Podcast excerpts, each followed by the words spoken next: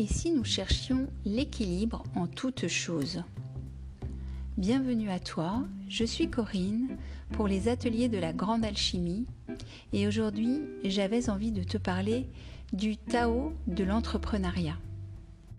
Alors, posons le regard sur l'équilibre subtil à trouver lorsque tu te mets en projection, que tu souhaites entreprendre et développer ton business. De quoi s'agit-il au juste? Le Tao nous parle d'une chose, de l'équilibre entre l'énergie de réception, le yin, et l'énergie d'action, le yang. Dans l'entrepreneuriat, comme dans n'importe quel autre domaine, il est ainsi impossible de trouver l'équilibre sans entretenir un étroit mariage entre ces deux énergies. Mais concrètement, cela donne quoi? Cela revient à ne pas négliger deux étapes. La première sera communément appelée la vision. C'est ce qui naît en toi avant même que tu ne te mettes en action. C'est comme un rêve que tu laisses descendre en toi, une réalité qui prend forme dans ton regard intérieur. C'est une synthèse de ce que tu portes en toi et qui est à mettre au monde. C'est une synthèse de ce qui vibre en toi et dont tu perçois la possibilité de l'actualiser. Cela part donc d'un état méditatif, d'un état de calme, d'un état second, sans doute d'un état modifié de conscience. Tu es alors en réception. Tu reçois des informations de tes profondeurs ou de ton environnement, peut-être même de plus loin encore, et un projet se forme en toi. Littéralement, il se projette sur ton écran intérieur une idée, une image, un mot, un logo, un concept.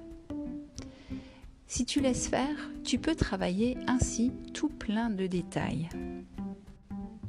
À cette phase de réception yin devra succéder la seconde phase, celle du passage à l'action, la phase yang, sans laquelle ton projet ne restera qu'un doux rêve, un potentiel qui ne verra jamais le jour. Dans la phase yang, tu auras à te mettre en mouvement et à chercher tous les outils dont tu as besoin pour mettre au monde ton projet. À ce stade, tu es obligé de te confronter au concret. Tu es obligé d'essayer. Tu vas sans doute échouer une fois, deux fois, trois fois, peu importe.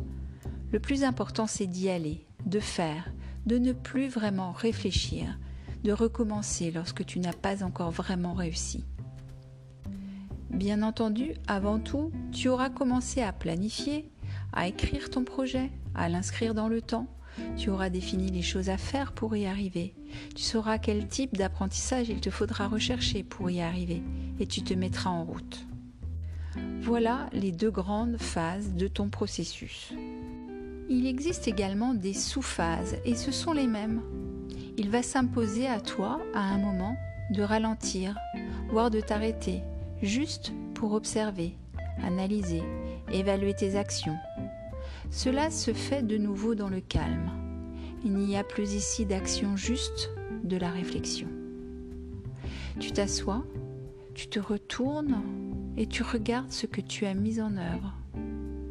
Tu prends des notes, tu proposes de nouvelles pistes, tu cherches de nouvelles manières de faire. Peut-être tu revois tes objectifs alors seulement tu te remets en mouvement. Tu sais exactement ce que tu as à faire. Tu as déjà tout planifié et la tête peut se reposer. Voilà ce qu'est le Tao de l'entrepreneuriat. J'aurais pu l'appeler le Tao de la créativité. Il s'agit en fait tout bêtement du cycle de la vie. Or, ton entreprise est un système vivant à part entière. Il répond donc aux mêmes lois que ton propre corps. Si tu veux qu'il vive, offre-lui donc des vagues régulières et harmonieuses de yin et de yang. Je sais que le passage à l'action peut être difficile pour beaucoup, peut-être pour toi aussi. C'est pour cela que j'insiste autant dans mes billets et au travers des ateliers de la grande alchimie sur ce sujet. Je reste à ta disposition pour t'aider individuellement en ce sens si tu en ressens le besoin. Sinon, je te laisse lire et écouter les outils que j'ai choisis pour toi afin de t'aider dans ce cheminement délicat. Je te remercie de ton écoute et te dis à très bientôt sur les ateliers de la grande alchimie.